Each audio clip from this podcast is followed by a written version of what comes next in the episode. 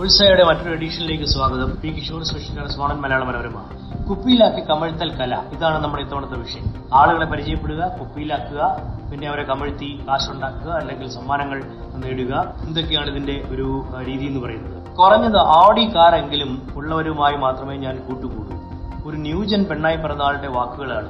അതായത് ആഴ്ചതോറും ഓരോരോ വമ്പൻ കാറുകളിൽ സ്വകാര്യ കമ്പനി ഓഫീസിൽ വരുന്നത് ശ്രദ്ധയിൽപ്പെട്ട് ചോദിച്ചപ്പോഴാണ് എല്ലാവരും എന്റെ ഫ്രണ്ട്സിന്റെ കാറുകളാണെന്ന് പറഞ്ഞത്. അപ്പൊ ഈ കാറിൽ വരുന്നതൊക്കെ നഗരത്തിലെ വൻ പണച്ചാക്ക പയ്യന്മാരാണ്. അവരൊക്കെ ആയിട്ട് കൂട്ടുകൂടിയിരിക്കുകയാണ്. അപ്പൊ അവർ നഗരത്തിലെ ഒരു പ്രധാന ഫൈവ് സ്റ്റാർ ഹോട്ടലിൽ ഡിസ്കോ ഉള്ളപ്പോ അവിടെ ഈ പയ്യന്മാരുമായിട്ട് പോയി ഡിസ്കോയ്ക്ക് പോവുക. രാത്രി ഡിസ്കോ ഡാൻസ് ഒക്കെ കഴിഞ്ഞ് ഒക്കെയാണ് വരുന്നത്. അങ്ങനെ ഈ പെൺകുട്ടി കറക്കവും വിദേശയാത്രകളും അതിൽ നിന്ന് സമ്മാനങ്ങളും മറ്റും ഒക്കെ ആയിട്ട് അടിപൊളി ജീവിതമാണ്. വളരെ വില കൂടിയ ബ്രാൻഡ് വസ്ത്രങ്ങളും ബാഗും ചെരുപ്പും പെർഫ്യൂമും മൊബൈലും ആഷ് പുഷും ഒക്കെ ആയിട്ട് സെലിബ്രിറ്റി സ്റ്റൈലിലാണ് സൺഗ്ലാസ് ഒക്കെ വെച്ച് അങ്ങനെയൊക്കെയാണ് വരുന്നത്. ദൂരെ ഉള്ള ദൂരെ വേറൊരു ജില്ലയിലാണ്. ഉള്ള ഒരു ഡാഡിയെ മമ്മിയെയും കുറിച്ച് പൊങ്ങച്ചങ്ങളൊക്കെ പറയും. ഡാഡി അങ്ങനെ ചെയ്തു മമ്മി ഇങ്ങനെ പറഞ്ഞു എന്നൊക്കെ പറയും. അങ്ങനെ ഈ സ്വകാര്യ കമ്പനിയിൽ ഈ ഒരു അന്വേഷണം നടത്തി. പലപ്പോഴും യാതൊരു ഡിസിപ്ലിനും ഇല്ല സമയത്തൊന്നും വരത്തില്ല ജോലിയിലുമൊക്കെ വളരെ പിന്നോക്കമായപ്പോഴത്തേക്ക് കാരണം പ്രധാനം ഈ പയ്യന്മാരുമായിട്ട് കറക്കമൊക്കെയാണ്. അപ്പോൾ അങ്ങനെ അന്വേഷണം നടത്തിയപ്പോഴാണ് പറയുന്നത് ഈ ഡാഡി മമ്മി എന്നൊക്കെ പറയുന്നത് ഡാഡി എന്ന് പറയുന്ന അച്ഛൻ ഒരു പൊട്ടിപ്പോയ ഒരു പൊതുമേഖലാ കമ്പനിയിലെ ഒരു പാവം തൊഴിലാളിയാണ് അയാളുടെ മകളാണ് ഈ പെൺകുട്ടി. അവർ വളരെ ബുദ്ധിമുട്ടിലാണ് കഴിയുന്നത്. ഈ പെൺകുട്ടി അയക്കുന്ന അയച്ചു കൊടുക്കുന്ന കാശ് കൊണ്ടാണ് അവർ ജീവിക്കുന്നത്. അപ്പൊ ഇതൊക്കെ മനസ്സിലായി ഇതിപ്പോ ഇപ്പൊ കൂടുതൽ വഷളാവും സംഗതി ഇതിപ്പോ ഇങ്ങനെ പോയാലെന്ന് പറഞ്ഞപ്പോ മനസ്സിലായപ്പോ അവർ പറഞ്ഞു വിട്ടു. അതായത് പോക്കറ്റിൽ പത്ത് രൂപയേ ഉള്ളെങ്കിലും അത് പത്ത് ലക്ഷം ഉണ്ടെന്ന് ഭാവിക്കൽ പണ്ടേ ഉള്ളൊരു കലയാണ്. അതിന് പക്ഷേ അതൊരു കലാരൂപമായി മാറിയത് അടുത്തിടെയാണ് ഇതിനെ കോൺ ആർട്ടിസ്റ്റ് എന്നാണ് ഇംഗ്ലീഷിൽ വിളിക്കുന്നത് തന്നെ. അതായത് തട്ടിപ്പുകാരെ കോൺ ആർട്ടിസ്റ്റ് എന്നാണ് പറയുന്നത്. അതൊരു കലയാണ്.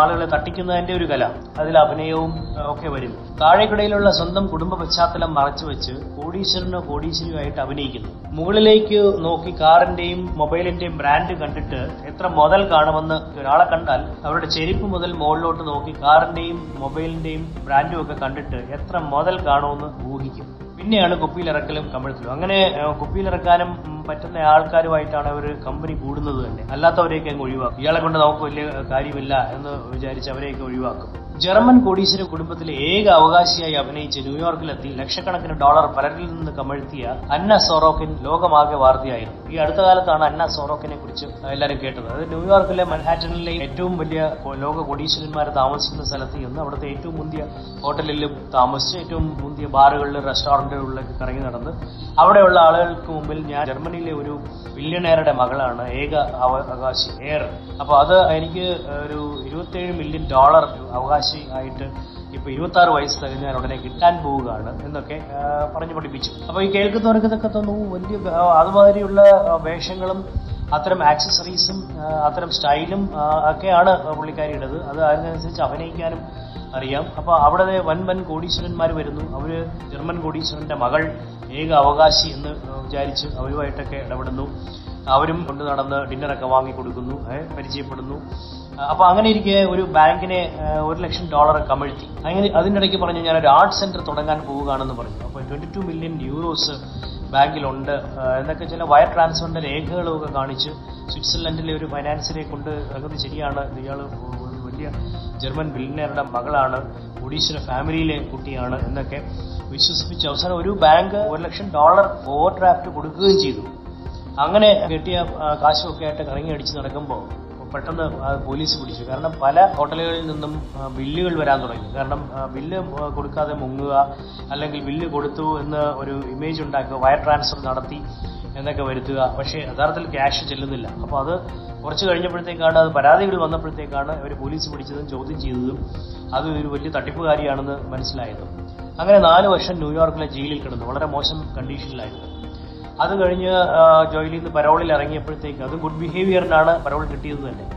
നാല് വർഷം കഴിഞ്ഞ് പരോളിൽ ഇറങ്ങിയപ്പോഴത്തേക്ക് അവിടുത്തെ ഇമിഗ്രേഷൻ അധികൃതർ ഡിപ്പോർട്ട് ചെയ്യാൻ തീരുമാനിച്ചു. അതായത് ജർമ്മനിയിലോട്ട് തിരിച്ച് നാട് കടത്തുക. ഈ അമേരിക്കയിൽ ഇനി നിൽക്കണ്ട എന്ന് പറഞ്ഞ് ജർമ്മനിയിലോട്ട് നാട് കടത്തി. എന്നിട്ട് ഈ അന്ന സോറോക്കൻ ചെയ്തതെന്താണെന്ന് വെച്ചാൽ ഇൻവെന്റിങ് അന്ന എന്ന പേരിൽ നെറ്റ്ഫ്ലിക്സ് ഇറക്കിയ ഒരു സീരീസിൽ അഭിനയിച്ചു. അപ്പോൾ നെറ്റ്ഫ്ലിക്സ് ഒന്ന് ചോദിച്ചു നിങ്ങളെക്കുറിച്ച് ഒരു സീരീസ് പിടിക്കട്ടെ? അഭിനയിക്കാമോ?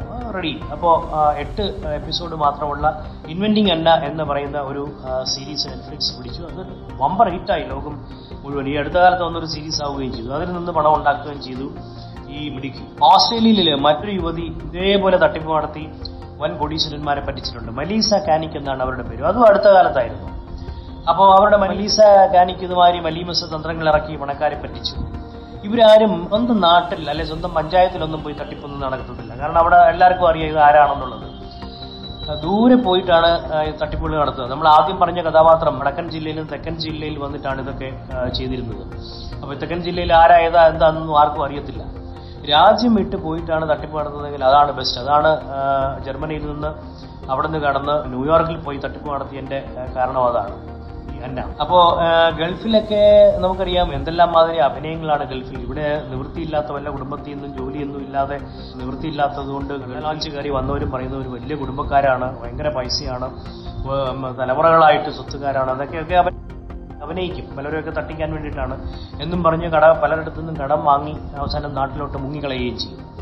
അപ്പോൾ ഇതൊക്കെ കുറേ കാലമായിട്ട് നടന്നുകൊണ്ടിരിക്കുന്ന സംഗതിയാണ്. ഈ കാശ് കൂടിപ്പോയ ഇത്തരം മന്യന്മാരെ പറ്റിച്ചാൽ ഒരു പ്രയോജനമുള്ള എന്തെന്ന് വെച്ചാൽ അവർ നാണക്കേട് കരുതി അവർ മിണ്ടാണ്ടിരുന്നുള്ളൂ അവരെ സംബന്ധിച്ചിടത്തോളം ഒരു പത്ത് ലക്ഷം രൂപ പോയി നമ്മുടെ രൂപയിലാണ് പറയുന്നതെങ്കിൽ പത്ത് അഞ്ച് ലക്ഷം രൂപ പോയി പത്ത് ലക്ഷം രൂപ പോയി എന്നുള്ളതൊന്നും അവർക്കൊരു വലിയ വിഷയമല്ല.